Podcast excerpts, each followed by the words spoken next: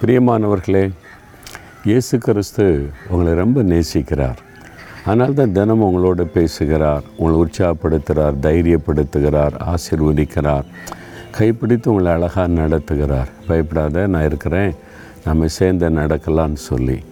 அவர் நம்ம எப்படி ஆசீர்வதிக்கிறாருன்னு தெரியுமா? அவருக்கு ஒரு பெரிய ஆசை நம்மை ஆசீர்வதிப்பார் ஏசை ஐம்பத்தி எட்டாம் அதிகாரம் பதினோராம் வசனத்தில் நீ நீர்ப்பாய்ச்சலான தோட்டத்தை போலவும் வற்றாத நீரூற்றை போலவும் இருப்பாய்.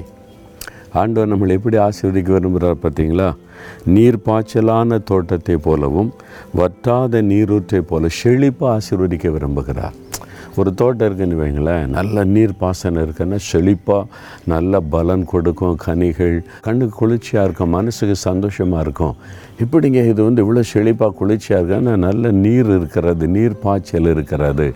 ஆண்டோர் அப்படி தான் நம்மளை ஆசீர்வதிக்க விரும்புகிறாராம் இந்த நீரூற்றில் எப்போவுமே தண்ணி இருக்கிறது இது வற்றியே போகாத வற்றாத நீரூற்று. அது மற்றவங்களுக்கு தண்ணீரை கொடுத்து கொண்டே இருக்கும்.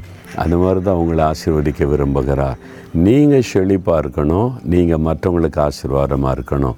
அதுக்கு தான் தேவன் உங்களை தெரிந்தெடுத்திருக்கிறார்.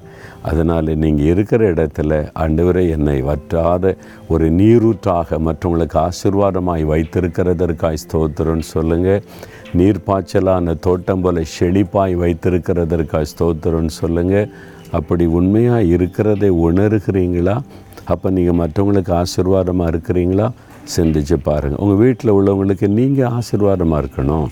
அவங்க உங்களுக்கு என்ன செய்கிறாங்கன்னு எதிர்பார்க்காதங்க. நீ உங்களால் அவங்களுக்கு என்ன சந்தோஷம் சமாதானம் நீங்கள் தானே நீரூற்று.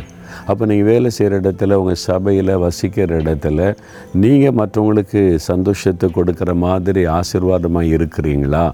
ஆண்டவர்கிட்ட கேளுங்க. நான் வந்து ஒரு நீரூற்றாக இருக்கணும். மற்றவங்களுக்கு பயம் தரக்கூடிய ஒரு வாழ்க்கை வாழணும். அப்படி என்னை ஆசீர்வதிங்கன்னு கேளுங்க. உங்கள் வாழ்க்கையில் செழிப்பு இருக்கும் ஆசீர்வாதம் இருக்கும். இன்றைக்கி அப்படி சொல்கிறீங்களா நீங்களே யோசித்து பாருங்கள் நீங்கள் எத்தனை பேருக்கு ஆசீர்வாதமாக இருக்கிறீங்க? நீங்கள் சிந்திச்சு பாருங்களேன் இவ்வளோ நாளில் எத்தனை பேருக்கு நீங்கள் ஆசீர்வாதமாக இருக்கிறீங்க? உங்களால் மற்றவங்க சந்தோஷப்படுறாங்களா? நீங்கள் யோசித்து பாருங்கள் அப்போ கேளுங்க. என்னை வந்து நீர் வற்றாத நீரூற்றாக வச்சிருக்கிறேன்னு சொல்கிறீங்க அந்த ஆசீர்வாதம் என் மூலமாய் மற்றவங்களுக்கு கடந்து செல்லணும். என்னை அப்படி ஆசீர்வதிங்கன்னு கேளுங்க. தகப்பனே என்னை ஒரு வற்றாத நீரூற்றாக மற்றவர்களுக்கு பிரயோஜனமாக இருக்கும்படி ஆசீர்வதிக்கிற அன்பிற்காய் ஸ்தோத்திரம். நான் அநேகருக்கு பிரயோஜனமாக இருக்கும்படி ஆண்டவரை செழிப்பான ஒரு தோட்டமாக ஒரு குறைவில்லாதபடி ஆசீர்வதித்து மற்றவர்களுக்கு நன்மை செய்கிற மகனாய் மகளாய் ஆசிர்வதிப்பீராக. இயேசுவின் நாமத்தில் ஜெபிக்கிறோம் பிதாவே. ஆமேன் ஆமேன்.